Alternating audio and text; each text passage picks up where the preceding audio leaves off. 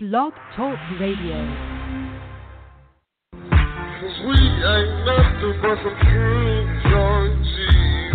We ain't nothing but some G's. Yeah. G's on the podcast.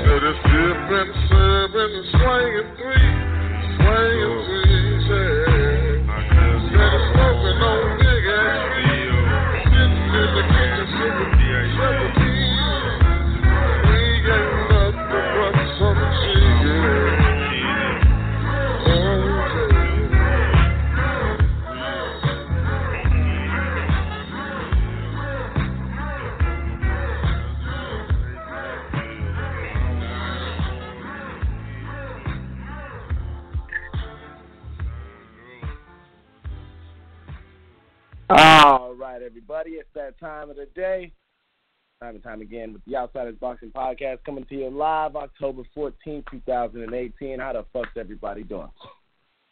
Pretty good week thus far. Crazy things happening in this sport of boxing, as always. A lot of news and t- topics to bring up today.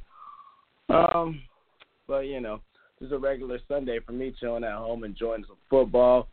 Uh, yeah, even though my parlay got fucked thanks to the Chicago Bears against the Miami Dolphins. Unexpected shit in football is really crazy. Um, but nonetheless, had a, a a good weekend, enjoying the day, lazy Sunday. Beautiful California weather, can't complain. Nothing but rainbows and sunshine out here with about 73 degree weather. Very lovely day out thus far.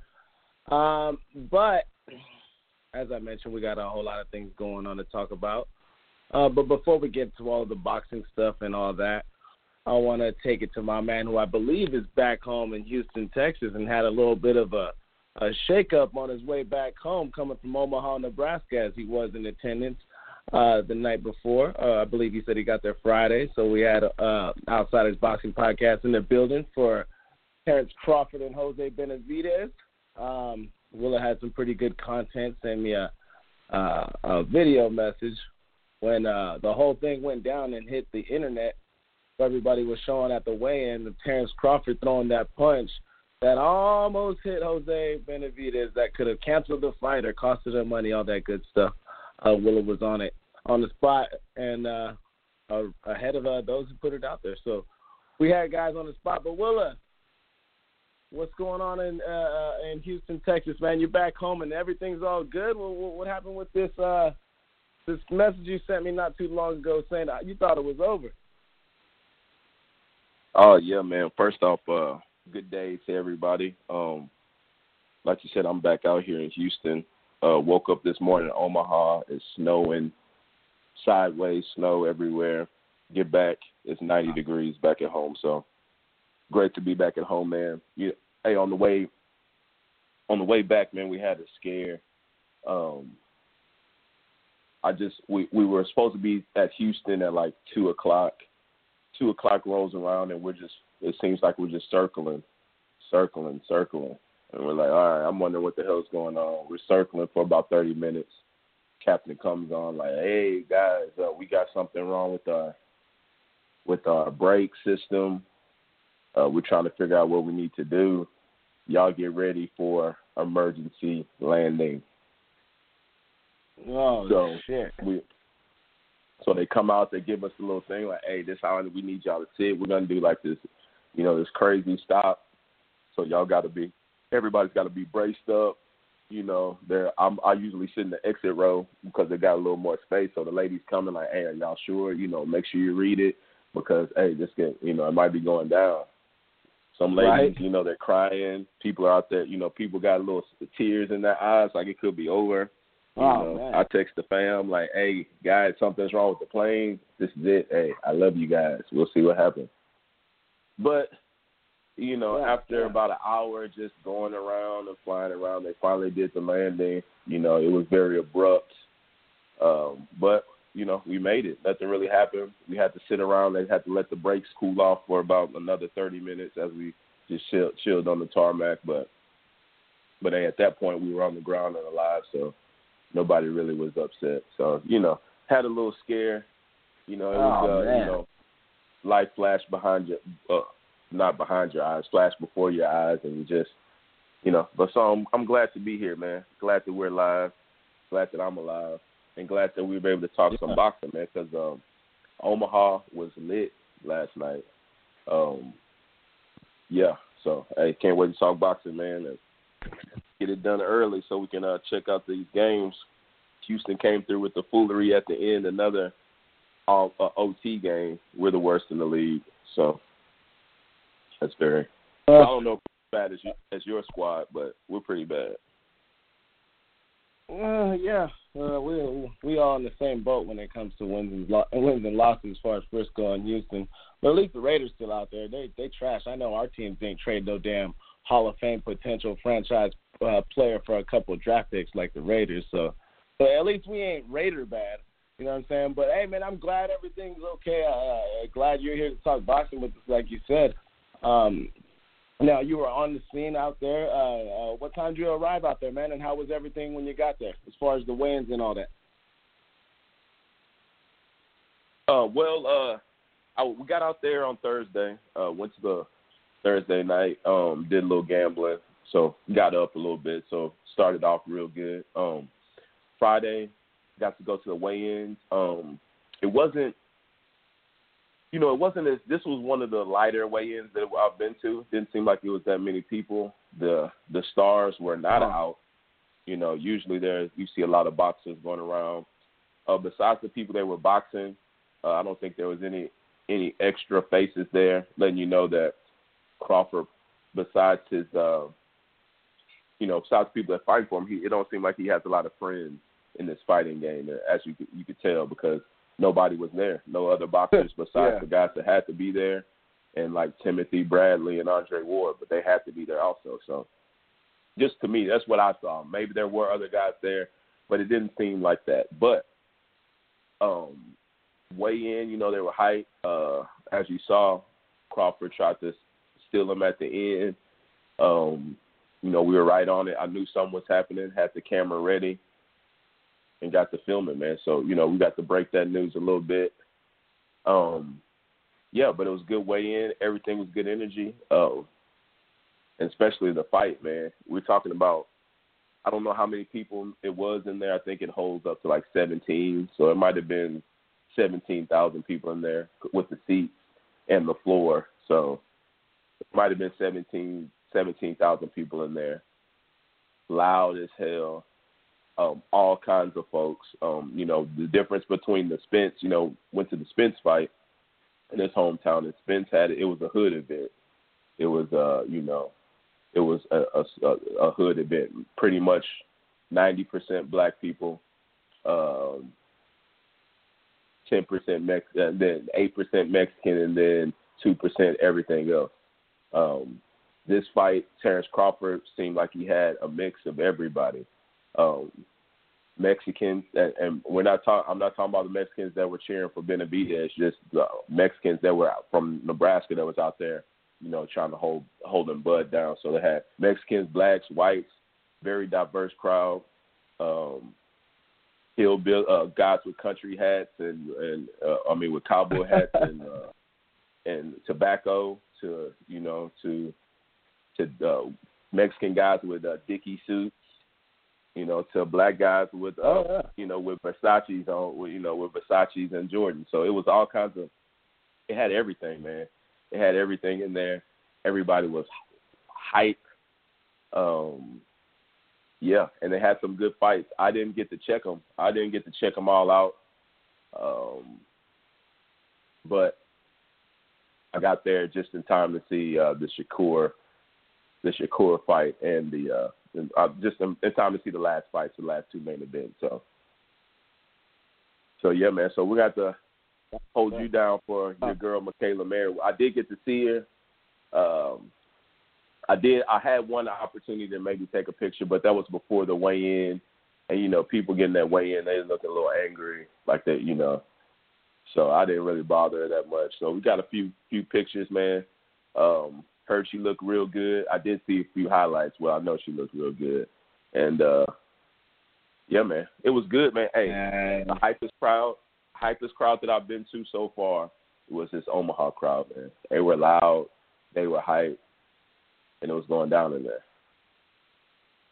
Yeah, yeah, man. That, that's that's interesting. You say I like the the difference, uh, the variety of people that were at the fight. Because at the end of the fight with the press conference, Bud Crawford did say, you know, give a shout out to the Mexican that were the Mexican fans that were going for him in attendance, which I thought was a little um out of left field a little bit. Not in a bad way, but just kind of unexpected. But um, but yeah, let's talk about the fight, man. Shit, um, Terence Crawford headlining the event, Omaha, Nebraska. By the way, that that place uh, I looked up the venue holds an attendance of uh, somewhere around 11 11,000 heavy. So um, I'm sure it was ruckus in there for about the crowd that it was there. Everybody uh, hooping and hollering, ready for anything that Terence Crawford did. Um, you know, I think Benavidez really uh, kept that same energy for the most part. Uh, started off the fight um, not afraid or not backing down at all whatsoever. He uh, he, he was uh, even uh, walking down Bud or stalking Bud, I should say, for the first two rounds of the fight. Maybe a little bit in the third, but you could tell that he kind of he uh wasn't even ready for what what uh Bud brought to the table, man. Body shots open him up, and you know, little by little, you you go to the. Hey, body, you were looking like at the right place. Yeah, I think you might have been looking I'm at sorry? the right place. The capacity no, I think you might have been looking at the wrong place. The capacity is 18, 1832, Oh, 18,320. shit, yeah, so there was. Uh, oh shit! Okay. Yeah. Yeah, so there was. I mean, there was a lot of people. It was way bigger than the uh than the where Spence had his. I think Spence's one was like twelve thousand. And that, you know, this was like a basketball arena. You know what I'm saying? So it wasn't just holding. It, it was at least. So they're they're saying about eighteen. Oh, I got you. I eighteen thousand. So I don't know how many people were there, but that's just the seat. So it's eighteen thousand seats, and then there was floor seats, but the, it wasn't completely packed. So it might have been, like I said, it might have been fifteen thousand people in there. I'll say fifteen. Oh, okay. Okay. Still a lot of people. Yeah, I mean it was loud as hell, bro, on the over the TV screen. It was it was lit, man. Um, uh, people were enjoying it at the bar when I started watching the uh, watching the beginning of it. Uh, was over at the bar uh, because uh, you know the Miami Virginia game was on before that, so that's, that's we don't need to talk about that. But uh, yeah, it was pretty uh, it was pretty lit, man. You know, so it, it looked like a really damn good atmosphere to be at. Um, I mean, the first few fights that they had. Well, I think they started off with Shakur Stevenson, um, but but Terence Crawford really, really, really put a stamp on uh, what he's doing in this division as far as moving up, bringing his power with him, and still having that dog in him that we've seen Bud Crawford have, like when Hank Lundy started to push his buttons. Uh, we see how that worked out. Bud Crawford is not afraid to express himself when fighters give him that extra uh, motivation as far as poking the bear with the stick. And uh, you know, Bud turns into that grizzly when things like that happen. He usually punishes guys that get under his skin or or egg him on or, or challenge him to be great. And uh, as far as I'm concerned, best fighter in the world right now, pound for pound. Um, he really impressed. I mean, I, I said that uh, last week that I expected it to go, you know, 11 rounds, went to 12, but I, I just figured, you know, Bud's not going to be able to get guys out of there that early, especially a guy like Benavidez who was uh, getting his first opportunity at a title, uh, having a size advantage, um, and having a, a you know a good jab. I thought that he was going to be able to hang in there. And uh, for a moment, I was uh, a little bit concerned about him. I didn't know what happened. Uh, he, his, he his gas tank went completely out, and he really didn't have much to offer towards the second half of the fight. Completely completely controlled by Terence Crawford. Matter of fact, yesterday for the first time, I did a complete round by round on Twitter analysis of the fight. So if anybody uh, was on Twitter yesterday paying attention during the fight, they'd probably see me blowing up the timeline with a bunch of crazy statements. But um, it was funny. It was funny. I, I really enjoyed it. And Crawford, um, as I said, it would have been a bad performance if he goes late and doesn't get this guy out early. Um, that's not the case because he looked good, even though it went to uh, 12 rounds. It's a championship level fight, so that's a trend. Um, but good performance by Crawford, though. I expected it to go somewhat late, and it did. Um, if I was to give him a grade on his performance, I probably have to give him an A minus. Did really good. Did really good uh, fighting a taller fighter, and for the most part, uh, continuously going to the body, like I mentioned earlier. Uh, even though you were an expert on facial recognition or or judging a fight off facial recognition, of David Benavidez as far as his language, where he kept shaking his kept shaking his head no whenever it be a hit to the head or the body. As we all know, no means yes in boxing when you try to act like these shots aren't having any effect on you. Ultimately, ended up being a right uppercut that got through and put Benavidez down in the 12th. You know, he was uh, definitely going for it in the 12th round. He just got caught. But uh, besides getting caught, he got completely dominated from the third round out. So, uh, you know, Bud Crawford, pretty damn good performance, man.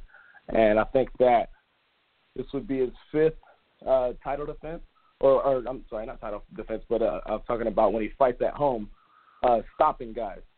So, uh, you know, he's uh, got a streak when he goes to Omaha and puts on a show. He's, he's shown that plenty of times, starting off with Yuriorkis Gamboa. Um, but hell of a performance by Crawford. I'm sure that the atmosphere must have been that lit when you were there, Willa, because man, uh, Terence Crawford really got the fucking roof going, the crowd going, man. The roof was about to pop off. It felt like when he got that stoppage. And uh, Bud Crawford, as always, cool, calm, and collected.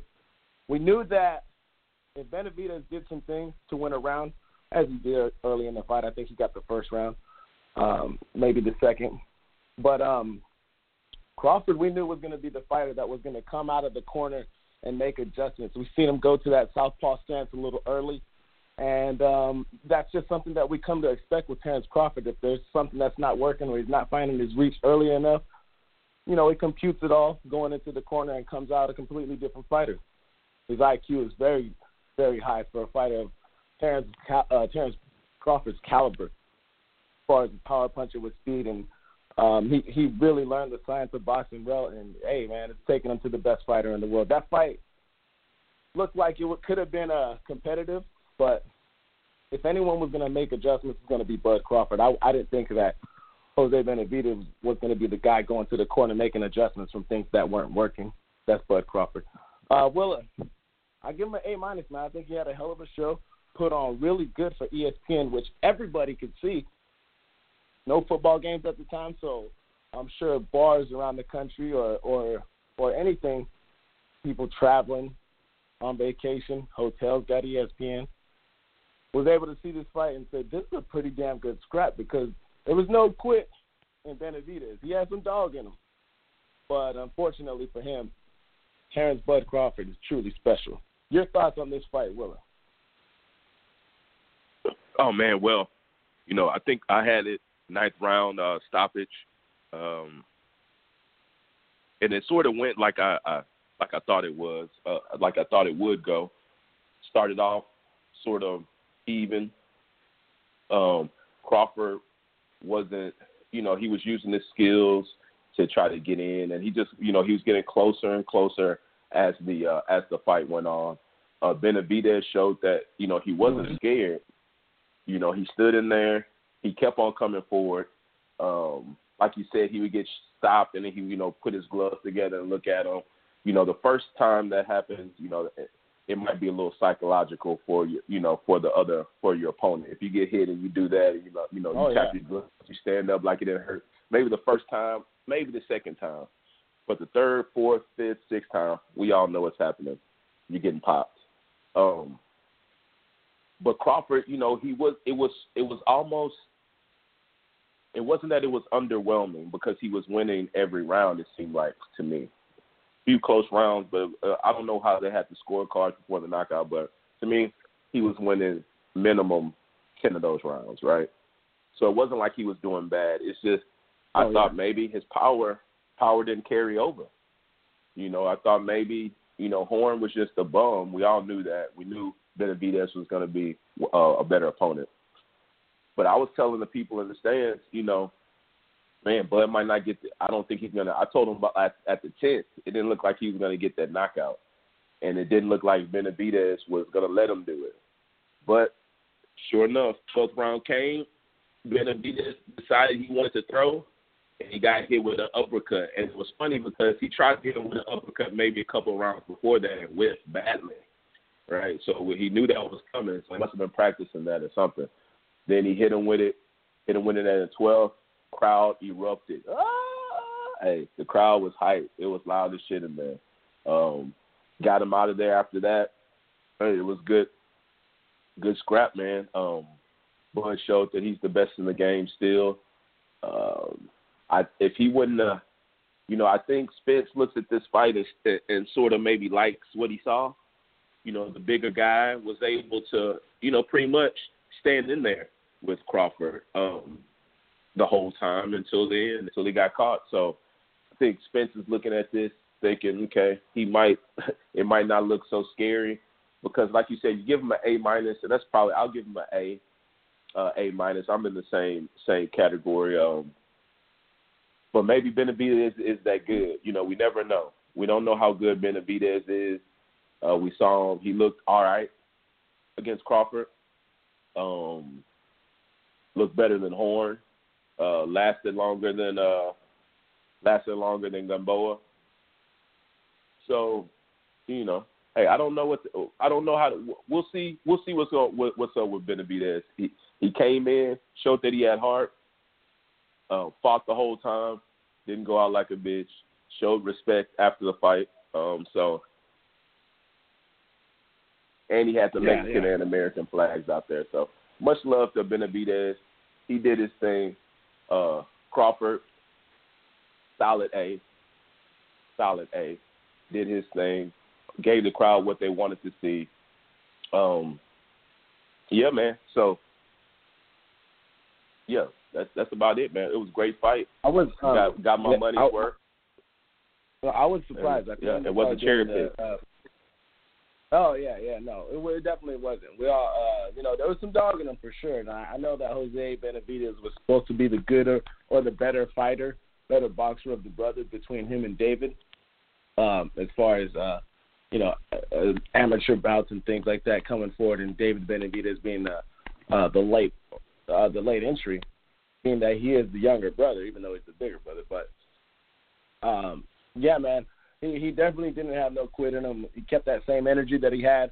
I mean, we seen the event that they were both at before this whole fight was even, uh, you know, uh, the words going back and forth that we've seen recently when Benavidez kind of uh, showed up and seen Bud somewhere there going at it, talking crazy. So he's been at this energy. Even when the fight got announced, like maybe this guy's energy will tone down a little bit, but now he just turned it up a notch. And it didn't seem like it was anything that was uh, coming from an actor type of a standpoint. Um, it wasn't forced where it was uh, obvious and a little, you know, whether he fumbles his words or just makes it look like I, I don't believe what you're saying, even though you're saying all this stuff that should be good material. It came from a, a real place, and you could tell he truly believed in himself, no matter what, uh, going into the fight. And uh, you know, that's just what happens. You you get a good opponent, you get opposition, and uh, for him, you're going against arguably the best fighter in the world. Um, so that's just going to happen. Call it uh, whatever you want to call it. I know there's no moral victories in sports, but he could uh, walk up. He could walk out of that arena with his head held high because he hung in there with Terence Crawford. Uh, I mean, a killer. And uh, I'm not so sure how real the the ankle injury he said he had or the leg injury he had. We seen during the fight Oh he yeah, had that he said he had a knee. Yeah, then he said he had he he he, he his his arm was hurt, his hand was hurt in the second round too. He had I forgot he did have those excuses at the end. I did I did hear that bullshit. His knee had gave out Yeah. on him, so he couldn't he couldn't get. He yeah, I did. he I did humble. he was humble and and uh, was gracious in defeat, but somebody always got something wrong with him, even though they try to be humble and gracious at the end. You know, uh, much respect to him, but you know, I did hurt my leg. You know, Tim Bradley was in attendance. He said that every time after he fought Manny Pacquiao, the crowd started booing. Uh, but hey, man, nobody gives So, a damn about it. so did he say that? So did he say that after? Did he say that at the? uh He did have a post fight conference, right? I mean, uh a post fight interview because it the way they had it, it was so weird. So like the the way it went. So Shakur Stevenson fought, uh, fought. I'm sure we'll talk about that after his fight. It went like ten minutes before they went to the post the post fight, you know, interview. It was sort of weird. So then after this fight, it's the same thing. So Crawford, they went to Crawford pretty pretty early. Then everybody started Well, leaving. yeah, So I don't know Yeah, when he finally went on. It was like no, no. I didn't uh, think he was going to go on, so I left. Yeah, no, I feel it. The thing about the Shakur Stevenson one was, it, I mean, it was over in one round, so I'm sure that you know they wanted to get maybe three to four rounds out of it because the guy he fought never been stopped. So I'm sure they wanted to get some rounds out of it. And the reason it took a little bit longer for the post fight interview to go down was because you know they're trying to give Bud Crawford and and uh, Benavidez time to you know get ready and get out there a little. I mean, not earlier than scheduled, but you know you're you're you're tying your shoes and all that good shit a little bit quicker. You know, so. uh I knew that was the difference, but he did mention it right after the, the post-fight interview, right when they went to him at the end of the fight. Um, he said Okay. that to the. yeah, uh, I saw. Yeah, I, I forget the it. I forget saw the guy's name. the ring. Yeah, no, he mentioned it when he was in the ring. Um, gave his gracious Okay. thoughts and all that good stuff, and then you know towards the middle of his or right about to end his uh his interview, you know that's when he brought up the the knee injury and things like that. Because I was knee. real curious when I did see that knee brace on uh, that he had. You know, it looked like one of them copper fit, them shit Brett Favre be selling. So uh yeah, I was uh I was a little uh, eyebrow raised to that skepticism, but I mean, hey, if he had a good knee or or if it was injured, like he said, doesn't matter, man. Everybody has to fight through injuries, and uh, you know, it's just this is what happens in a sport, and not just this sport, every sport. Um, you got to battle test through stuff. So he got that. So. RC, I, I, I got a question for you. So you were watching it on the thing. Did they go to any like people here? Did they did they did they go to any of that stuff? Like, hey, these people are here. Uh, you know, anybody famous in the crowd, or did they do any of that? Oh yeah, there was. Uh, I forget there. who it was. I forget the guy's name, man, but um, it was this old dude who I guess is like one of the richest people. Uh, I can't remember what he had started, but uh, they mentioned this one old guy that was there. He looked like he was about maybe mm, in his So uh, no celebrity. 70s. That's just a rich guy. No. Yeah, I don't. Yeah. Yeah, no celebrity. It's a lot different for a welterweight bout like this with Crawford because we all know how PBC gets down when there's a welterweight fight. There's a, I mean, it's a, Right. it's a party of all the stars in their welterweight division, but this is top ranked, so they don't have that same kind of juice that Showtime has whenever it's a, a welterweight fight over there. It turns into a welterweight party because everybody's cool with each other. Right. Right. Well, they have anybody. So I guess I did see David Benavidez. I did see him, so he was there. How do you look like in uh, how do you look in person? Well, you know, we always sizing up, dude. I just now realized that I saw him. All these guys, he's sort of he's like a regular tall, skinny Mexican guy. I remember seeing him, and uh, now and, and I didn't even really put it together until you were like, yeah, his brother. And I was like, you're right. His brother is the red, the red bandana or something like that. He's got the Yep. chip in super middleweight. And that's who it was Yep, because it yep. was. uh I saw him definitely. He was sort of. He's a taller dude, um, skinny. Just but they're all skinny. They, that everybody's small though. I mean, it just is what it is. Oh yeah, they're Andre Ward is even a small too. dude. Yeah, yeah, yeah. They every that's what I was telling my boy. I was like, you could tell the fighter when they would come in. You know, no, just uh, I'm not taking any shots because I wear, you know, I wear nice fitted jeans also. But when they when they come in, I was like, whoever has when there was a group of people, whoever had the tightest sweatpants on was the uh was the boxer. And that's how I went. These guys are coming in. Whoever had the tightest Yeah. one was the boxer. Except one guy, he came in with jeans, so I knew he must have been a local guy. And then, uh yeah, but yeah, I saw everybody's small out here, except Mayer. She might not. Mayer isn't even that small. She's probably she's sort of like a for a chick. She's like like a decent like regular size. You know what I'm Yeah, saying? yeah, definitely. She's I think a she's only size five lady. nine. She just looks bigger in the ring, you know. She looks taller in the ring. No, that's not only 5'9". five nine for a woman. It's pretty tall. I mean, that's Well, you that's know, over, that's and- above me and her average. be the same size, so you know, I guess. I mean, I'm not sure about you. said five nine, not five six. Anyway, so let's move along here. What do you got? I mean, she kind of looks big in the ring, right? Yeah, but what was say what? I'm just saying she was regular size. Everybody else was sort of small. Shakur Stevenson is is a very very little dude. I think she's bigger than him, taller. Oh yeah, she looks taller than him. I think. No, she is. Yeah, he was a little little dude, little little little dude. Bradley, little little. Well, you know, maybe if you count his hair to the top of her head, I guess maybe they're the same size too, right? No, I, I think even the hair, the, his hair might have went to her shoulders. I might be tripping. That's just what I. Re- that's just what I remember. I remember him, he might have been, you know. But I didn't want to be the perv. Yeah, no, I was I was actually just wondering that size though, because you know Ben Ben- Benavidez, like we said, like I said earlier, that uh, Jose was supposed to be the better fighter of the Benavidez, but and he even looks like the he looks the part because he's chopped up and chiseled. But if you look at David Benavidez, he really don't have no muscle tone to him. He's just like a a lean, rangy kind of you know tall Mexican dude. So, but he's a bad motherfucker. But yeah, I was just wondering like, because he stood out whenever uh after that whole fiasco happened at the weigh-in on Friday. I don't know what happened, but there was a beef with Caleb Plant and Jose Benavidez to where they went to go uh where he was working out at and uh, you know, basically Jose Benavidez started shit with Caleb Plant for some reason. I don't know what the under what's behind this beef or whatever, but um, you see David Benavidez in the background with the crew because there was a Taylor Plant with his trainer, then another black dude, and then uh, Jose Benavidez and a couple like maybe two or three guys. But uh, the guy in the back was David Benavidez, and man, he towered over all those guys there. So I was wondering how big uh, Benavidez was looking because I mean he he looked like he was a lot bigger than the guys who were on on stage last night. Yeah, no, he's taller than them because they're all like five six. So he's just he was compared to them, he, he did stand out. So nah, but he's probably like I don't know how tall he is. We look it up, but he's probably just but he's skinny though. He's also very skinny. Yeah, It looks like he might. yeah, lose, definitely. but he's not that tall. So. But yeah, man, That's um, funny. Yeah, you mentioned that. Yeah, the Mexicans were getting it in after the fight. After the fight, we went. You know, we were out on and went to the Omaha scene. You know, Omaha was popping last night, popping to the max. Oh yeah. It was popping what out happened there. after the yeah, fight, it was man? popping out there.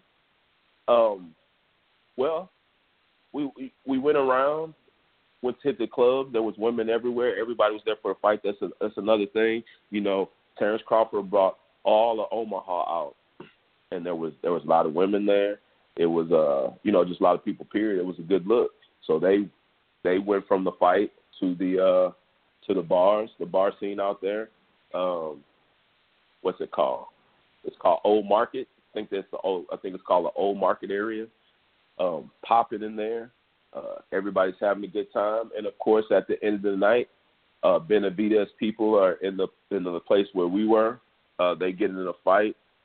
Uh, guys get in the fight. They sort of rough up the bouncers for a little bit because the Omaha bouncers are aren't you know they're not your L.A. or Houston type bouncers. These are tall, young white guys. They're sort of big, but they're not. You know, they're still too young. I think to be out here putting in real work. And as we see, they were getting worked by Benavidez' team. Uh, then Benavidez had some chicks with him. Uh, his team had some pretty, you know, got some pretty good looking senoritas out there. I, I won't deny it. And they, and then they had some other beef with some I mean, other Mexican big. girls that was probably trying to holler. And you know, there's boobs everywhere, booties out. It was, you know, pretty. You know, they were going hard. Blood, girls going. hey, It was going Oh, real yeah? hard for a little bit. I don't even think the police even came. You know, it was to the point where people were like, "Hey, just calm down." Like I told the chick, "Hey, y'all just calm down. Y'all should leave." You know, for the police come, they left. It was, you know, very laxed out there. It felt like. Then at the end of the night, you know, we're walking out, and usually, you know, I love Mexican people. We should all know this. Um, but at the Yeah, end of the too. night, when you're around, when you're around, yeah, yeah, yeah, yeah at the end of the at the end of the night when you're around a lot of Mexicans, what happens is somebody is gonna beef, and they're Uh-oh. always they're, I mean they're always out of control, and it's going on? usually the chick. Yeah, so we're you know we're walking out. Some chick says something crazy, like I don't know what she was saying. I was just like, "Hey, y'all relax." And she got like got in my face, and I'm with my partner. He's drunk, so he's starting to scream and holler. I'm like, "Nah, Oh, nah, nah." man. I was like, "This is a female." Like these are females. I'm not worried about nothing. But I told the guy, but the guy was just letting her talk. I was like, dude, you're not gonna say nothing to her. Then his boy like tried to, you know, he gave us the Mexican rundown. So he ran like 30 feet and thought he was gonna like scare me or something. So I just stood there and looked at him like, is that really what Oh, he wanted? man. He didn't really want it. But by that time, the police had pulled up. You know, I'm uh 36, about to be 37 years of age. So at this point, I just pointed to the chick and said, "Hey, it's all her fault. You need to get. She needs to be. Uh, she needs to get. She needs to get her out of here." so police, you know, he went over there and talked to her. He was. He didn't take her to jail or anything. I, you know, I would have felt bad if he would have taken her to jail. But it was all her fault. She almost got her boys whooped. It would have been like two on three, but you know, the way I was feeling, I probably could have. That, Yeah, that was yeah, uh, yeah. that would have been evened out real quick. just like how we talk. It'd have been just like how we talk about scenarios of you against like those uh, uh little flyweights in UFC, like you know, put a couple of you in there with them and all that good stuff. But man, Yeah. that's crazy. I mean, I, I you know, okay, so if I'm gonna put myself in the shoe of that guy whose girl was yelling, he's like uh um the guy that's girls yelling at you. He's like, you know, you know, I'm not gonna say nothing to that guy. Get him, baby. That's funny. I mean, yeah, I, I didn't even think about that. With the way Benavidez rolls, you you would imagine that some of the energy he brings rubs off on his fan base that might have been uh, in in town or anything like that. So, yeah, I guess that's something to take into consideration next time we talk about going to any or one of these fights or whatever. Uh, it seems sounds like Benavidez. I mean, he he almost reminded me a little bit of boxing's version of Nate Diaz, kind of the style that he was, but he was actually a real Mexican dude who, you know, uh, is fluent and all that good stuff. And um, yeah, I mean, he just brought a, a whole lot of drama with him everywhere he went. I mean, if anyone was looking at his social media account um, over the last few days, there some harsh words for Bud Crawford. So you know, he definitely ate those words. That's why, folks, I love me a shit talking fighter, but you got to back that shit up. Otherwise, you know, I mean, hey. Broner talks shit, but ain't nobody stopped Broner. And you know, Broner usually finishes pretty strong too in some of those fights that he had problems in. But that's a whole nother story. But uh, morale, the story is, I guess you better keep your words soft and short because you might have to eat them. Um, but that's crazy, Will. I, I'm I'm glad that it wasn't no story about like, you know, uh, a bad incident with the police officer. Uh, not to the dramatic extent, but just saying like usually when it comes to the female side against the guy side, we're we're down, you know, seven zero when we walk outside in an argument with a female where law enforcement's involved. You know what I mean?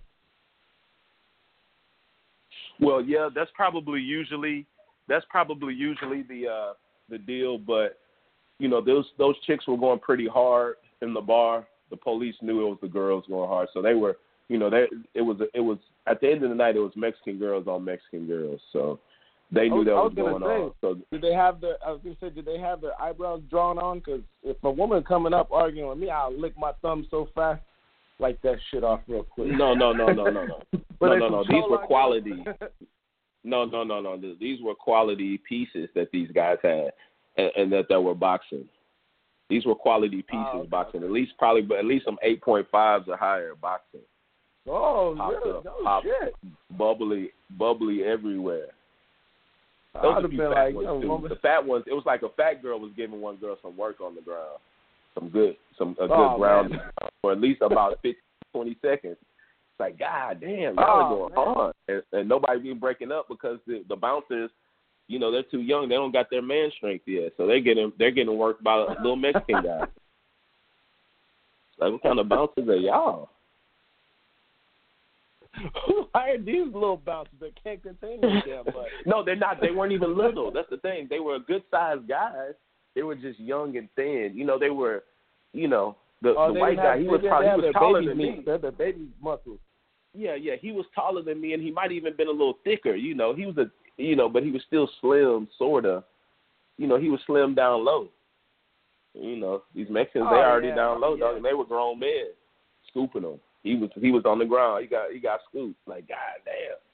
Oh, Then yeah, another one know, tried to break up the chick. Some of those tall dudes that are doughy and you know you could just run through them. I'm sure that must have been the case. Some of those guys, they might be tall, but yeah, they just look like, you know, just a piece of dough.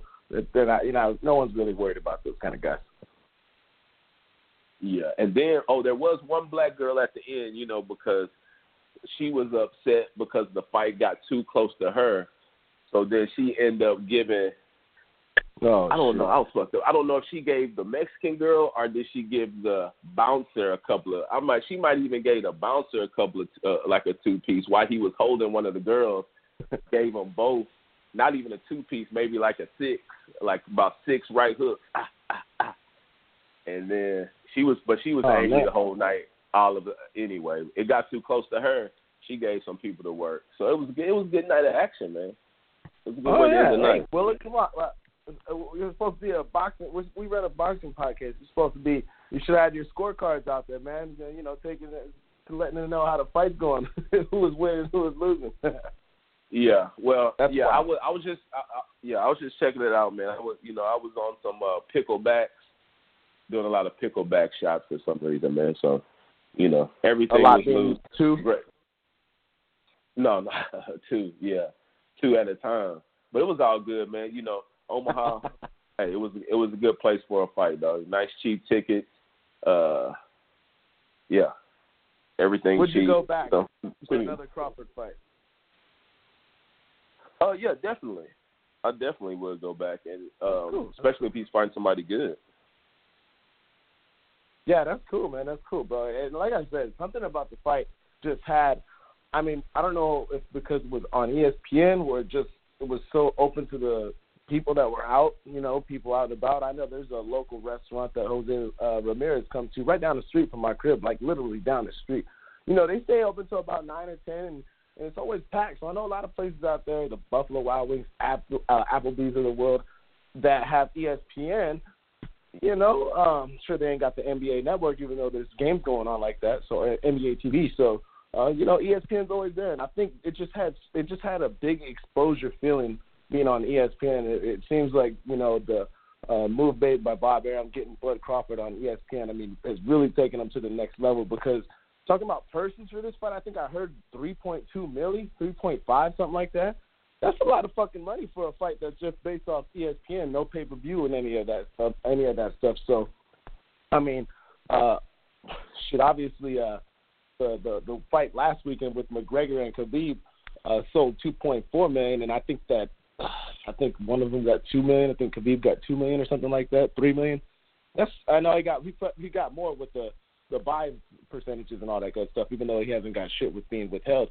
You got Terence Crawford making 3.5, 3.2, whatever it be, on an ESPN card. So I mean, um, I think a lot of people are questionable about some of the things with Crawford fighting on ESPN Plus and things like that. But uh, you know, they're rounding it up pretty nice, man. You can't go wrong. Uh, shit, eh, this might have been the reason. Uh, stuff like this is why HBO had to bail out. So it looked like it had a big feel to it, and which is great being in Omaha, Nebraska. You know, the crowd being as into it as they were uh, seems to have the fight. Uh, it, it makes it a little extra hype, like uh, like the Jose Ramirez fight. Speaking of the guy over at Save Mart Center in Fresno, Fresno, um, crowd was lit, fight was lit, and it makes it all that much better for ESPN exposure in boxing. So big plans going ahead with ESPN and Top Rank, and it seems to be working. But uh, um, one thing I think before we wrap up this Crawford talk is what's at, was at the end of the fight. Speaking of the post-fight interview, I was just expecting, and as I mentioned, giving a round by round um, Twitter rant last night. I was saying at the end of the fight, I tweeted out before they even asked Terence Crawford the question, right when it was over, after congratulating uh, his work and all that good stuff. In all caps, call out Errol Spence. Now- Now's your chance. You got the big exposure on ESPN. Crowd is lit. People are right now. The people were salivating what what what Bud Crawford had put on display for them. People who might have been casuals just caught ESPN at some of those places we mentioned, the Buffalo Wild Wings, Applebee's of the world. People who don't know shit about boxing. Maybe they heard of Errol Spence uh, somewhere in the news or whatever, whatever. You got right now a big audience, big paycheck coming, big exposure. ESPN. Call out Errol Spence. Make this fight bigger to the public who doesn't know much about boxing, just as big as big as it is for us hardcore fans. Crawford did everything right in the lead up to this fight, as far as selling the fight with the swings and the shit talking that was going on and all that good shit, and even and then top it off by having a performance that is basically the fucking cherry on top of the cake. I mean, he did everything right. Because when it comes to Crawford, we don't really see this stuff of him going where Benavidez was working out and start talking shit to him and, and, and getting that kind of exposure for, you know, channeling his inner Mayweather to a certain extent from being that guy. Making headlines, not being that guy like Floyd, but making the headlines with with uh, attitude and things like that. Yesterday was his opportunity. He blew it. He blew it, in my opinion. He he said, I, "I'm, you know, I'm willing to fight whoever. Um, it's up to Bob Arum, and that's all I'm going to do. I'm going to do whatever they put in front of me. Failed at the end, Crawford. He failed at the end. I know that's how he is and how he feels, and that's true. That's spoken from the heart from Terence Crawford. That's all facts. Everything he said at the end was completely 100% true. Terence Crawford to the T. But making money in boxing off of a personality being different, standing away from the pack in your own. He failed, Willa. He failed to differentiate himself into superstar status. Now, it still could happen, but could have jump started it a little bit earlier yesterday with the exposure he had if he would have came out and said something about Errol Spence, like let's unify this and uh, let's make this fight happen because he, he, they have no problem addressing it. Crawford talks about it all the time on Twitter. Errol Spence had an interview talking about Crawford saying he don't think he's that good. He ain't fought nobody. Spence fought dudes better than him. Now is your chance to respond to that. Last night you could have said something, anything you wanted about Errol Spence. Not on Twitter, going back and forth with guys who got five followers because you got a you're a little bit of a loose cannon. Speaking of a loose cannon, uh, I guess this would be a two part follow up, Willa when I go to you after this one because that first part I, I he failed on that one, but I don't want to forget this uh, frame of, train of thought right now. I got when we heard talking about the Ramirez fight that was in Mart Center not too long ago. Uh, Terence Crawford was over at the fight, and during the interview with Crawford, they kind of caught Willa text me at the same time. They caught Crawford talking about his relationship with his mother, and it seemed like once he talked about it, they didn't really bring it up anymore. They just just started talking about the goods of Crawford. But yesterday was a real point of emphasis with the interview uh, that they had with Bud Crawford's mom before the fight happened. So they they captivated on that that we had picked up on Willa, and uh, they really made it a point of emphasis in, uh, interviewing his mom when she said that he would tell her that he ain't gonna be shit and all this stuff like that. Hell, I, the way that went, I would have thought that Bud Crawford's mom would have been hooping and hollering when Benavidez busted his ass with a jab or something, like she's going for him, because it didn't seem like there was no love from his mama uh, leading up to Bud Crawford's boxing career. Not much of a push, push of support, anyways. But Willa, am I a little bit out of my mind on that, or did Bud Crawford fail to separate himself into elite status by not calling out Errol Spence or somebody? Errol Spence has got to be the only guy he could have called out but he he he let the people hanging a little bit with the you know bullshit, sugar coated, uh, just blue collar type of a guy um, that's willing to fight anybody. We heard that shit for years with Manny Pacquiao, and no one wanted to hear that shit. But, you know, talk to my promoter. Basically, he said, "Well, well that." He almost said the same thing, basically, just in a different tone. Well, no, he definitely let everybody down with that. And um, I'm glad you brought that up because that did take a little air out of the win. I think you know being there, everybody was hyped. You know, like I said, they went to the post interview, didn't take the post fight interview, didn't take that long. People standing there. Everybody pretty much, except the Benavidez fans, are there. Uh, are are there standing up watching? So he he gives his little spiel. They ask him that question everybody's like, Spence, Spence, yeah, we Spence, we won't Spence, and he doesn't say it, and everybody's like looking around. You know, if everybody was still hyped, but it, the air, out, it, it took a little air out the building. I, I can't deny that. Um, I felt the same way. People wanted him to call. The people wanted that. He didn't. You know, it wasn't that opportunity to become a star. That's what the people wanted. They wanted him to say that, but and he and he lost on that that was uh I think that was it is what it is, but it wasn't a great look. Um Yeah. We both know that we we both know well we think we know that he wants that that he wants to fight. Uh maybe you know, maybe after taking them twelve to get rid of Benavidez, he doesn't really he that's not he wasn't thinking of Spence. I don't know. I think we I think he wants to fight. Um and I believe that it's just you know, he's getting more. He's getting. He's he's doing what Arum wants him to do. So we'll see if it pays off. Spence doesn't have anybody to fight. He's saying he does he does he needs to fight. So we'll see how that goes. But you're right about that. And with his mom, you know, when you talk like when they first brought Bud Crawford in, when they were first introducing him a couple of years ago, maybe not even a couple, maybe like five years ago, when they you know start bringing him in, he was Uh-huh. they showed they showed him with his mom, and you can you can tell that she loves him. She just don't know what the hell she's doing, and she and but it's worked. Seems like it's worked for him. Um, you know, but you know that she loves him. I think she said she would pay, but she used to pay kids ten dollars, give anybody ten dollars if they Yeah. think that they could beat up her son. You know, but then she would like, and nobody would do it. You know, so she was proud that you know you could tell that she was proud, but at the same time it's like, God damn, what you know, this is horrible. You know, but oh yeah, and and and, and they said that, and she said that. Uh, I mean, they said that he started fighting like that, or Bud said that he started fighting like that when he was seven years old. So I imagine ten dollars for a seven-year-old, that's a pretty good purse. You got some good money at that age.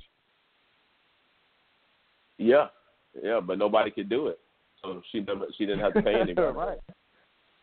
So it was good. Yeah. So it was a good. Uh, you know, I mean, good. She she's done her thing. I guess it's worked. It's worked. Um, you know, different strokes for different folks, but I see they're pushing that a lot. And like you like you said, she's there. She's in his life, so it's sort of it's just a weird dynamic, but it works for them. He's obviously, uh, arguably the number one pound for pound boxer in the game. Um, had a great showing last night, uh, knocking out um, Benavidez in the in the twelfth round with that uppercut. Uh, looked like he can go to the club afterwards. Um, he did get hit. Benavidez did hit him a couple of times, um, especially with that jab. Did you hear some of those shots. Willa? Because uh, when we were at Staples, you know, I think one thing that kind of stood out to me a lot was the the the, the sound that came from Mikey Garcia's shots landed on Robert Robert Easter Jr. I think that I mean we were in good enough seats to hear some really good pop.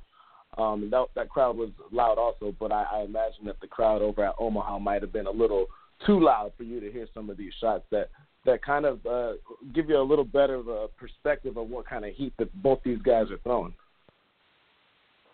Well, no, I was uh I was I was in the mezzanine area. I got so I was in the middle, but there was that was PBC, like you said. I think I think the reason we could hear that because they had they had the better mic. You know what I'm saying? And uh, Oh, okay. better production. You know, not not saying that they weren't loud or they weren't good shots, but I think you know there was their production value was way better in uh in the Staples Center. You know what I'm saying? The production that they had, uh, like you were saying, PBC, they put on they they do it a little better. Now I I will say that yeah, from from the events that I've been to, the PBC events seem to be more you know like I said star.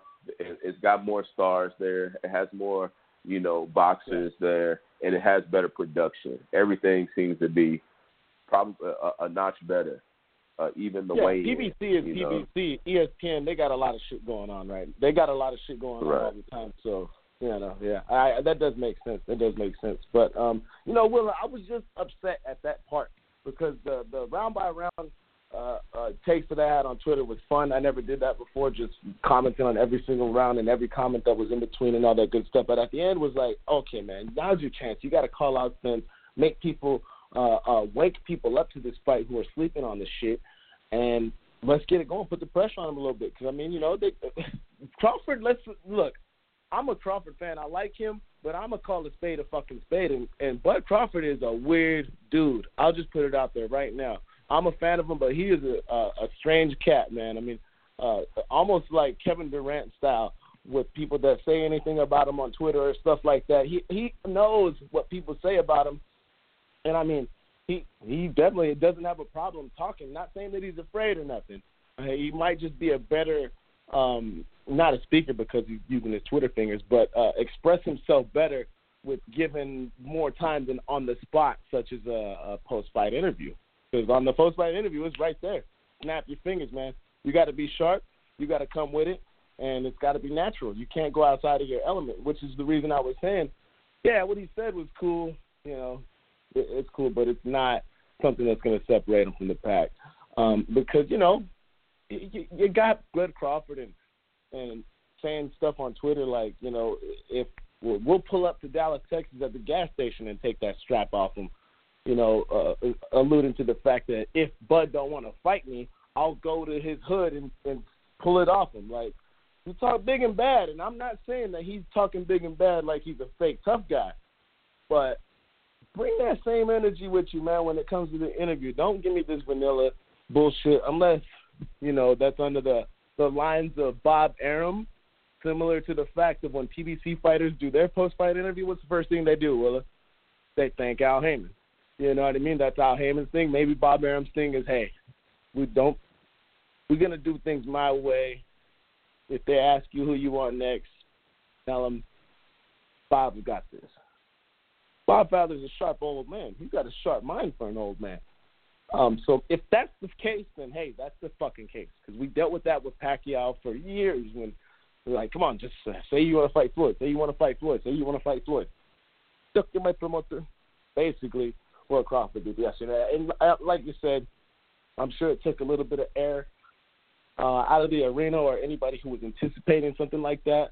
Like shit, it would have been lit. Like imagine if, hey, they could get something going for this being the fight of next year.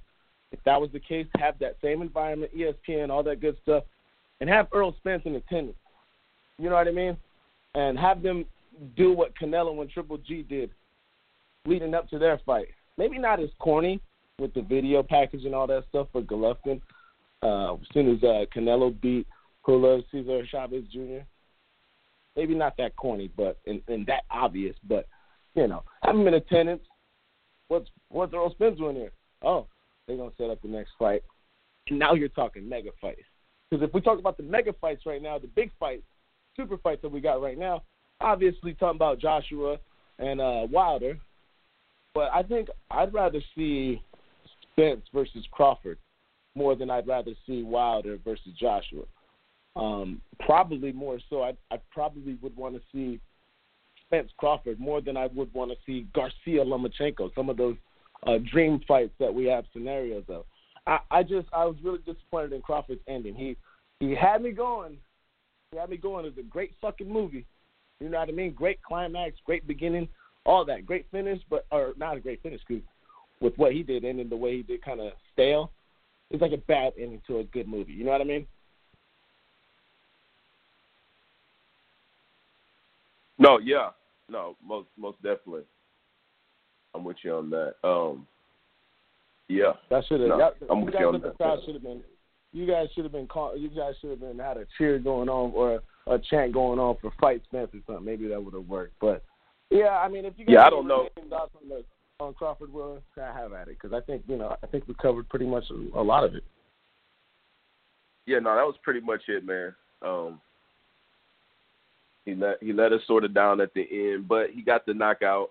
It was looking like he wasn't going to get it, um, which I thought would have been that wouldn't have been good if he if he would have knocked it out. Not that it wouldn't have been good, but people would have started questioning his power. You could already see it happening.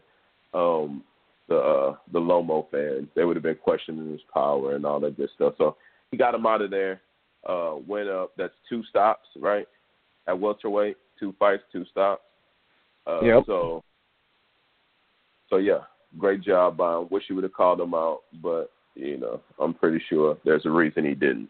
So, but we'll see. Yeah, yeah. I mean, moving along. Final thoughts on that for anybody who's wondering how lit the Omaha crowd was. Well, You heard it from Willa himself. He was in attendance and said there was a lot of voluptuous looking women that was out of the fight and all that good stuff at Omaha. And it was lit. So if anybody's thinking about going to the next Terence Crawford fight in Omaha, Nebraska, I think you get a stamp of approval from one Willa the King D. Willa Wilson. But moving along, um, just to cover up some of the other stuff that was on there because there was some pretty good fights. Oh, oh, oh! Wait a minute! Wait a minute! We got Janelle with us, folks, and I cannot I wouldn't I wouldn't feel right. I got a lot of love for Janelle. I've known him for a long time coming from OTG. I just I wouldn't feel good about myself moving along forward talking about the Stevenson fight when it was just one round of work, anyways. But I'm not gonna shortchange. I'm not gonna jip. I'm not gonna be a greasy car salesman and tell Janelle a lemon that's gonna break down on him in the next few days, without basically getting his thoughts on his favorite fighter. Janelle, your man, Terrence Bud Crawford had a hell of a performance yesterday. I gave him an A minus. Willa gave him an A. Um, I, I'm curious to hear your thoughts on this fight and what you thought you or what you've seen out of Bud Crawford. And uh, all in all, what's good, my man? How you doing? Hey, what's going on, guys? Well, oh, y'all gave him an A, A minus. I give him a B minus. I think uh, in the first, an I mean, A to, to B minus is a big drop. well, well, hey, um, it was a good performance. Of course, he finished the fight strong. I mean, it's always good to see. You know what I'm saying? That, that, it always boosts your stock. But in the first half of the fight, man, he walked. It's like you mentioned, man. He walked into a lot of shots. That that that. Now I'm looking at it. If I was Spence, man, I'll be looking at the fight and I'll be like, hey, this guy's walking some jabs. And who's got the a really good jab right now? That's Errol Spence. And uh, Benavidez uh, uh, didn't do a good job of, as far as working off of his jab. He was laying the jab, but he wasn't working off of it. Spence, he works off of that jab beautifully. You know, he will jab, jabbing and hook to the body, and he does it real well. And if I'm Errol Spence, man, I think I'm looking at that fight and I'm kind of licking my chops a bit. You know what I mean? Of course, um, uh, uh, Benavidez is no pushover, of course, but neither is Errol Spence. I mean, of course, it's boxing, so eventually you're gonna get hit. But the way he was walking in the shots, and like he was walking in the shots, of course he broke him down with the body shots, which took his toll on later in the fight. But still, he was walking to some shots, and it was just like, okay, this guy was walking into some shots. It's like, I mean, maybe a guy like Thurman and Spence who hit so hard, maybe that could be a, a serious problem for him. Well, Thurman, I don't know what the hell Thurman's doing. He's probably over there fucking doing his ponytail or something. I don't know what the fuck is wrong with him. no, he's making his wife. He's making his wife lunch right now. Yeah, yeah, yeah, yeah, yeah. But like, I mean, if I'm Errol Spence, like I said, I'm licking my chops at the fight. That's why I give him a B minus. Because he walks into a lot of shots, and like, uh, uh, uh, uh, he get his offense off, or trying to get off, but in, the, but, but, but in the process, I mean, he was getting peppered with jabs early in the fight. Of course, Benavidez had a a, a, a knee situation, but a guy like Spence, who's who's a little more athletic, um, uh, has better hand speed, uh, better hand speed, has better technique. I mean, maybe, uh, yeah, I mean, yeah, I mean, uh, I think Spence got to be, uh, he got to be going rate for this. fight. I think he's been uh, definitely looking forward to more than ever now. Mean, before this fight, he was nowhere to be found when, when the Crawford was calling his out. But if I'm Spence, I'm like, yeah, okay, let's make this fight. Let's make this fight. So, so Uh, today and- you gave think- them a B minus. Oh, go ahead. So your grade, you s- B minus. Forget, hey, it's still a passing grade, but for the fact that hey, he's walking in the shot, not he's just taking shots, but That he's walking passing in the grade. shot. Yeah, yeah, yeah. It's still a passing grade, of course, it's a passing grade. Man, man, man, he passed the test. He stopped the guy on top of that. So it's like you know, I'm saying? I'm not, I'm not being super critical of him. I'm just saying, man, he's walking in the shots. I'm out. You know what I mean? I mean, so of course, I mean, you lose points for that. It is what it is. I Hey mean, Janelle, if you don't Yeah. mind me asking, uh, Wi- Willa, I know you can follow up on this one, but I just, I'm just curious of what what you had the fight scored because I, I think Willa said he had it 10-2. I had it 9-3 for Crawford. What'd you have it? I had a nine three also. Oh, okay, okay. Okay. I mean, Yeah. it was a Well, I mean man. that, that's a B minus. Willa, go Hey, ahead. kudos to You got any questions for Janelle? uh, kudos to Benavidez uh, for uh, really going out on the shield. And, and, and, I mean, kudos to him for like uh, uh, uh, showing a lot of heart and everything. And, I mean, try to give the best of the fight that he possibly could. You know what I mean, uh, kudos to him. But you know what I'm saying it is what it is. Um, he was clearly outclassed. Uh, first half of the fight, you know what I'm saying, it was some swing rounds or whatever. He did fight courageously, but those body shots were an investment. And uh, it just took everything out of him. Oh yeah. You know, what by the second half of the fight, he was just basically he, he was basically in survival mode. You know, No, Yeah, I mean yeah, we no, we that's- we get, and we understand, man. Huh? It's, it's it's hard.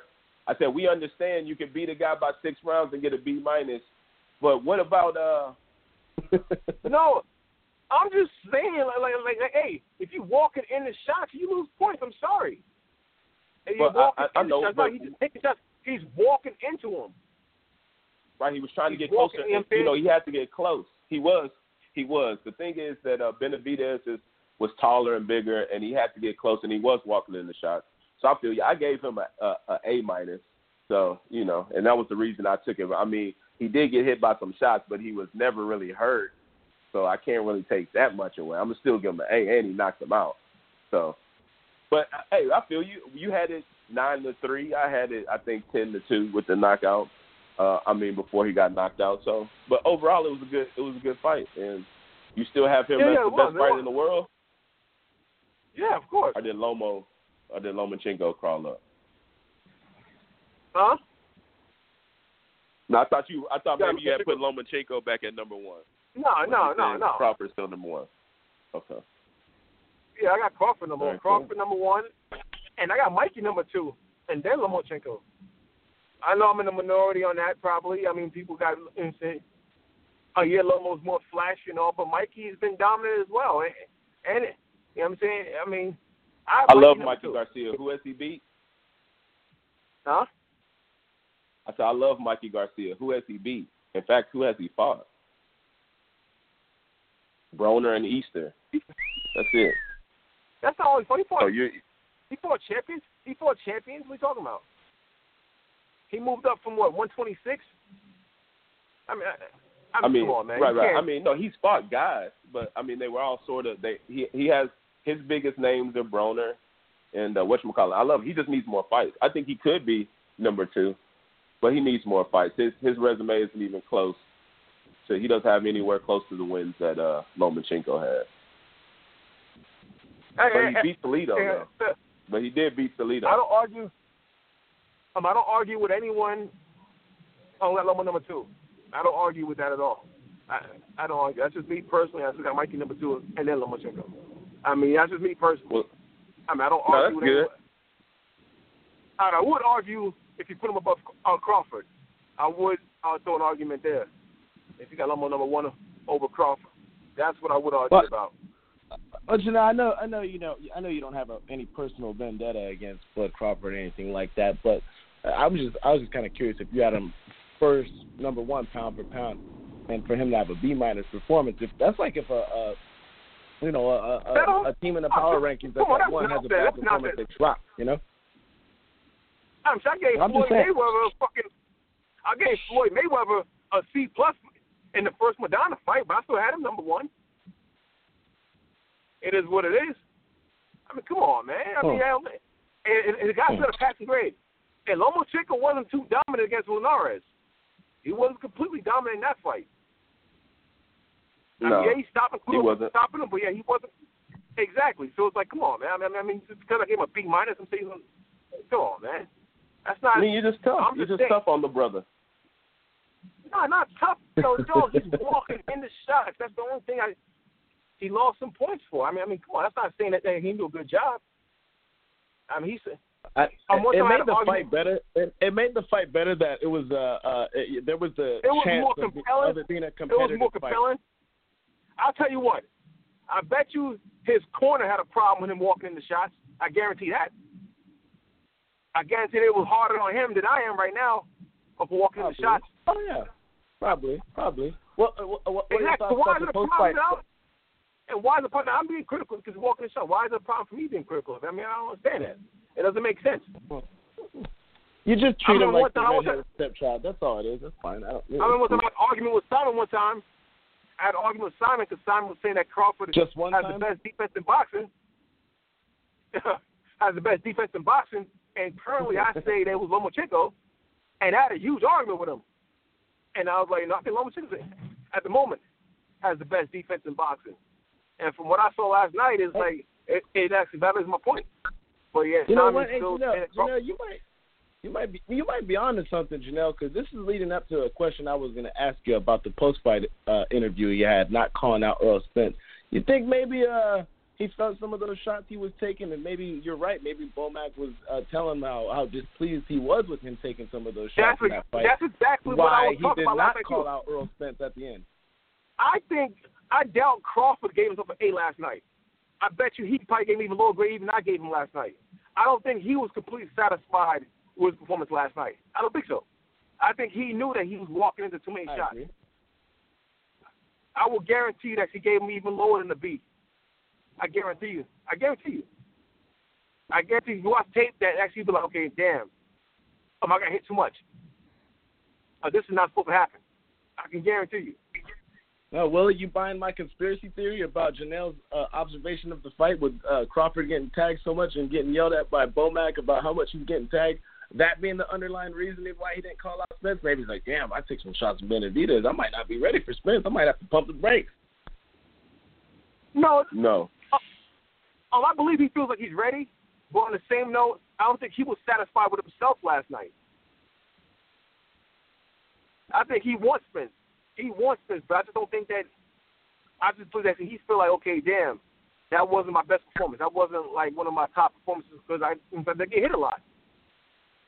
Yeah, yeah, maybe. like an- well, uh, I guess I guess a, a good uh, conspiracy theory for a try, if you're not a Crawford fan or something like that. I, yeah, you know, it might be it might be some material for some people thinking that maybe that's why he didn't call out Spence after the fight. You ain't buying it though, huh, Willie? Uh, no, I mean, no, I don't buy it. I think he was just told what to say, and he just followed the rules. But so if somebody says that, I can't, you know, that they there's an argument to be made for that. You know, that's something you can throw out there. I don't buy it, but it's not crazy. Maybe he felt that, but I doubt you're not thinking you're not thinking that quick. You're like, man, I was getting touched by him. Maybe I don't want this. You know, I doubt that. No. Hey, that guy that fucking won that UFC heavyweight fight the other day when they, um, they asked him about um, is is he ready for DC? He was like, No, I'm not ready for DC. Not with my gas tank right now. Isn't that what he said? yeah, you're right. Yeah, yeah, yeah. He He was was- told Joe Okay. Rogan, fuck what you talking about. And he was and he was so right. The way he got gas so quick and that punch that he knocked him out with, it was just a it was just one of those shots that okay, it's all I got left. And I'm just gonna toss it out there. Yeah, it was one of those shots. And I mean he knew his cardio wasn't ready for DC. It's like come on, fighters know this uh, fighters know at the end of the fight. I mean, I'm not saying that Crawford felt like that, but in, in, fighters do know. It's like fighters always say sometimes, okay, I got to work on this, I got to work on that, I got to work on that, I got to work on that. Uh, Shakur mentioned also after his first one knockout, he mentioned I got to work on some things. I mean, it's what it is. I mean, it, it, it, it just happens. Yeah, yeah, definitely. Good segue too. Leading up to Shakur Stevenson, uh, he was in a fight yesterday that was supposed to be uh, a tougher fight than expected, where they could get him some rounds. You know, he's fighting a veteran guy, about 35 years of age, I believe. Uh, uh, Burrell Simon, uh, Simon, actually, whatever it is. But you know, he, he he was really in over his head. You know what time it is when there's a 35 year old guy coming into a showcase bout with a young Olympian like Shakur Stevenson at the age of only 21. Um, you know, uh, it, it's uh, it, it's something definitely that was uh, you know what you're signing up for. You know what they're doing with this kid, and uh, good luck. He never been stopped before, but yesterday got taken out of there um, fairly easy. That's the best thing you could hope for as a fighter. Janelle, you could attest to this being uh, in the uh, combat sports game. The best thing to have is to go into a fight. Um, everyone goes in there with a couple of nags, nagging injuries and things like that. But uh, if you're not going in there with anything serious and you're walking out without taking any damage, that's the best thing you can hope for as a fighter. And Shakur Stevenson did that yesterday, taking absolutely no damage and dishing out some heavy hands, uh, knocking down old boy and stopping him with a huge hook that got over the chin. And it seemed like it grazed him. If he could have got him a little bit closer, uh, just a little bit closer, it could have been uh, one of those lights out knockouts because you know he was still uh, aware of his surroundings and, and things like that when he uh, the fight got called off. But it wasn't no situation where it's face down, ass up, or anything like that. So, uh, game of inches is what we say in football, but in boxing, you know, you know, inches away from a really lights out right hand or left hand. I, I can't remember which one it was, but it was a hook for sure over the top, and uh, it was right hand, I believe, and uh, got rid of old boy. Um, you know, Willa, I I cringe sometimes when it comes to these uh, showcase bouts that boxing has, or uh, you could say all combat sports for that matter. When it's a young superstar getting in there with the old guy who, you know, it's uh, yeah, to use a a, a, a a terminology, or an analogy for a different type of sport. I know baseball ain't really the biggest sport for for us three, uh, but like the Oakland A's and the wild card playing against the New York Yankees, that's two hundred million dollar bats over there on the New York side, and the Oakland A's just got guys who are just barely making it in the bigs coming from farm leagues and this and that who ain't really making that much money and stuff. I look at showcase fights like what we seen yesterday between Simon and and uh, I'm gonna call him Simon because it sounds funny, like if Seattle Simon got his ass whipped by Shakur Stevenson. So we, we'll use it as we'll call him Simon. Uh, but he, that I mean, I always cringe when I see these guys getting ready for bouts because you know what time it is and you know what's gonna happen. Well, uh, um, hell of a performance by Shakur Stevenson. He did everything that I said that a fighter would want to accomplish. So A plus from me going to Shakur Stevenson. What do you think about that fight that happened yesterday? That was a pretty damn good uh, undercard to Terence Bud Crawford and Jose Benavidez. Well, I I would have to. Uh, I'm gonna disagree with you a little bit. Um, I went into this fight thinking that Shakur Stevenson had a hard time uh, getting older guys out of there, getting grown men out of there.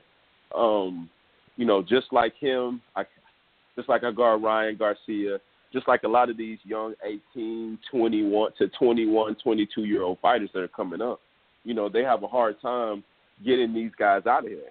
And for him to do that, I thought that was a big, thought that was a big move. Um, it was a showcase per se, but this guy was coming out. I think he only had two losses. Like you said, he he he was never slept, so they they weren't planning on that to happen. Um, so I think that was a good. I think that was great that he got to show that he can finish one of these old guys. Uh, he he he is getting his grown men strength, and so uh, unlike the uh, the bouncers that were out there in Omaha, you know he he was able to finish this this guy out, uh, finish this guy uh, finish this guy off, and and I think that was a good thing. So I, I'm gonna give him an A plus for his performance. Uh, we didn't get to see much, but he dropped him, um, got the crowd hype, shouted out, said Terence Crawford about to whoop Benavidez's ass. I think after the fight, got the crowd hype. Um, that was a good thing. I, you know, even though it was a showcase, I don't think this is what they really had planned and what they were looking for. That was a, a total surprise. I was very surprised. I was pleasantly surprised that he was able to get him out of there. Well, no, yeah, I I know that. I, I'm with you. I, I'm not saying that you know that the expectation was for that guy to get his ass whipped. Now, did it come a lot sooner than expected? Probably so. But I'm not. I'm not knocking Shakur or anything like that, or even past performances because he looked really good, regardless if it was a four round bout or things like that. How we've seen him coming on, because we even uh, alluded to the Ramirez fight that happened at the Save Center, and you remember the one Gabriel uh, G Squad uh, uh, Flores from over in Stockton who was in a fight with another grown man, and he's only an 18 year old kid, and he got dropped.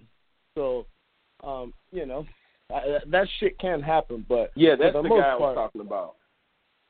Yeah, yeah, yeah, okay, that's the that's the guy that I was missing last week. That's the guy who saw he was he is 18 years old, right? He was the youngest yeah, ever young signed, kid. right? Yeah, Yeah. like, he signed with Top Rank at 16 years of age, so he's the youngest ever professionally signed. Uh, and he's really good. He's got some good skills with him, you know. But man, you know, hey, everybody gets caught. He got up and did good. So, um, but yeah, that kind of shit can happen. But for the most part, those older guys in fights with these young stars, though, yeah, you know that the basically the promotion's throwing meat in the lion's den, so to speak. So, and we all know how that works, man. You know, everyone want to get some competition and shit like that when you got old guys trying to, um, you know, have a good ending to their career and maybe get that one big last chance against a young star. The old Rocky movie ending, but that shit more likely than not does not go down that way. So I was just, you know, a little cringeworthy for the guy getting in the ring, 35 years of age. You know damn well this ain't gonna be no Buster Douglas moment. It's just not happening with Shakur Stevenson. Um, nothing, nothing much for that guy moving about his fight, but uh, whatever. Uh, Janelle, if uh, you want to comment on Shakur Stevenson, maybe you've seen him uh, taking a little bit too much damage, like you've seen Crawford taking a few too many punches. Uh, your your your thoughts on the Shakur Stevenson fight, where we're gonna call him Simon, the guy that he knocked out in the first round. I mean, well, Shakur, of course, the guy. I, I, I mean, the guy was 21, but he looks like he's fucking 14 years old. he looks young as hell. I mean, I mean, of course, he's young as Chris. Of course, he got to work on some things. I saw him not bringing his feet sometimes with him when he was punching. I saw um, he wasn't tight enough. But again, he's still young, still early in his career. I don't want him to move him so fast. I, I, I mean, he's definitely a future star. But he got Mhm. things to work on, of course. Uh, get tighter. He wasn't always bringing his feet with him when he was uh, uh, punching coming forward. But of course, the guy is young. So of course, the guy got a lot of years um, um, uh, Yep. to um, uh, sharpen up, and it's gonna happen. And with Andre Ward as his manager, I mean, I, I mean, the sky's the limit because Andre Ward, you know, that guy's a technical genius. Of course, he's gonna uh, correct the guy, you know, which is gonna happen. Now, I mean, I, I can't be too critical of a prospect like that. Of course, but he's high, I mean, he's held to a higher standard because he's pound pound number one. So, Oh, for sure. Um, um, he's held to a higher standard, of course. But Shakur, I mean, Oh, for sure. I mean, I was surprised. I mean, I, I, I mean, I was definitely surprised with the first knockout because I wasn't expecting that. I was expecting him to really have a fight on his hands and to really have to uh, uh, dig down. So uh, that was definitely surprising. But hey, that's Yeah, his yeah, testament. the guy, sure. You know, I he does, the guy he does look like a kid. He does look like a kid, like we mentioned, but I think he looked like he's getting bigger though. His physique looks like he's he's starting to get he's starting to get his uh, yeah, true. bigger man strength. I guess- he, he looks he looked more of his noticeably face- bigger to me yesterday. I guess more of his face is what I was looking at. Like, like why the guy? I mean, I, I, I mean, the guy looks young as hell. Yeah, definitely, definitely. I mean, hey, he did his work. I mean, and uh, uh, with his counterpart that was on the uh, pretty much the main event of ESPN Plus being on the app, which was with Mikaela Mayer, uh, also from that 2016 Rio Olympic team. Um, Willa, I watched it.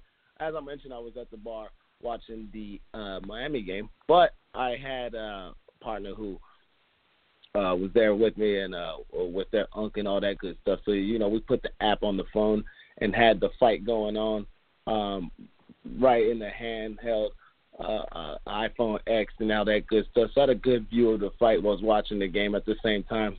But um, man, Mikaela Mayer went in there and she did really good. I was uh, I was really impressed with what I seen with her. First time she's gone eight rounds but she said she felt really good um, and felt like she could go about uh, 15 if if there was needed for.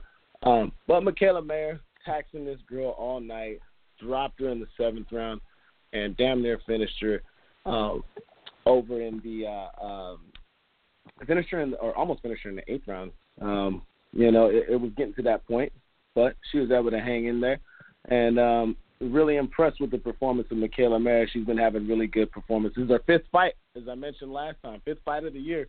She's only got eight bouts on her professional record, so that would say she had three fights last year. I'm not good at math, but that seems correct to me.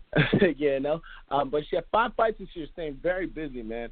Um, hey, it was for the uh, it was for the vacant uh, NABF super featherweight title in the women's division, in which she picked up the strap get the strap hashtag for 50 Cent with that one. She did what she had to do against Vanessa Bradford.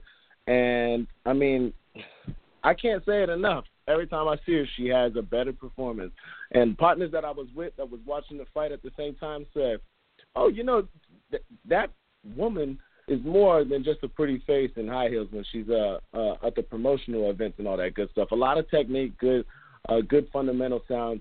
and uh, some really good pop with the right hand that she has. It's really sniper like coming down the pipe, and it seems to give every female problems when they get in the ring with Mikaela Mayer. Um, I give her an A performance, a solid. Now, you know, I'm gonna give her an A plus performance, even though she didn't get the stoppage. I give her an A plus performance, being um, as as fair as I could be. Um, complete shutout, doing some good things, putting punches together. Her best shots at sometimes of the fight were the third and fourth punch which was thrown instead of the first and second. So that lets you know that she's throwing punches in bunches and putting combinations together.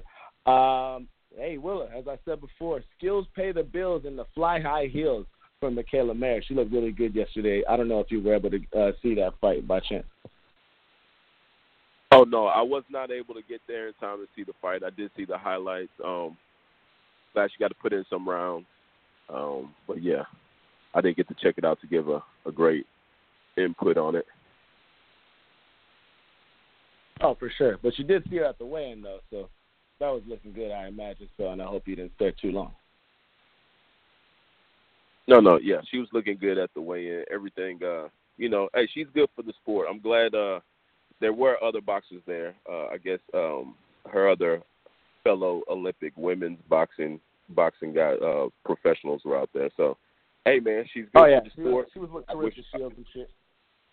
yeah, I wish her I wish her well. Um and yeah, we'll see much more of her five, five fights. Uh what is it? What are we? October, November, December. She might she might try to get six in.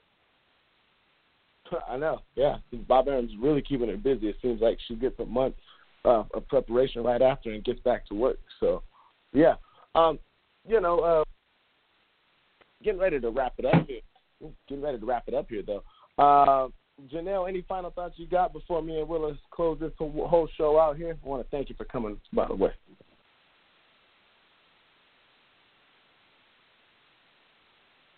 Well, guess not. Don't be like Odell Beckham and and uh alienize or alienate me and Willa your teammates. But Willa, hey, we said we want to get out of here at four, four o'clock being my time, six o'clock being your time, getting ready for this uh big showdown I think we're gonna have with the Patriots and Chiefs. Um that's gonna be a hell of a game. How you see that one going out, Willa? And uh, what, what you what you got going on while we get up out of here, man? Oh man, um, I got nothing much going on, man. I'm about to relax. I went hard last night. Woke up early. You know, had the life life flash before my eyes. So you know, I'm a little tired, a little run down. I'm about to, you know, go get some probably some fried chicken, probably Popeyes. I'm feeling Popeye today. Maybe Yeah. some fried chicken and shit. Eat eat a lot, man. Put something in the wind. That's about it, man. And watch uh watch these Patriots and uh, KC do battle. Hopefully, uh, Watkins. I need Watkins and White to shine, and uh, I'll be all right this week. I'll probably I'll be at two and four, which is pretty bad in fantasy. Oh man, well I think you'll be I think you'll be all right. 49ers. I think you'll be all right with James White. James White is getting some numbers, and I think I think uh, Patriots gonna I think Patriots gonna humble the Chiefs a little bit today. So we'll see how that the whole thing goes down. Uh, with Josh Gordon getting more playing time in the system and all that, getting more acclimated, and with all the skill set he has, and obviously you know I'm a Tom Brady guy.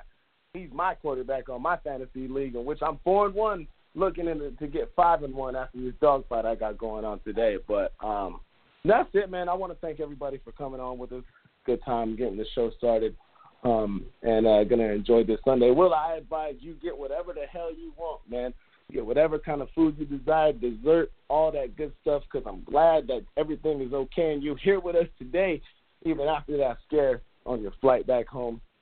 Um, blessings on blessings on blessings, my brother. Glad to have you here, and um, I'll be looking that much more forward to the show coming on Wednesday because it's always a blessing talking to you guys. I love you guys out here on the Outsiders Boxing podcast and those that are listening.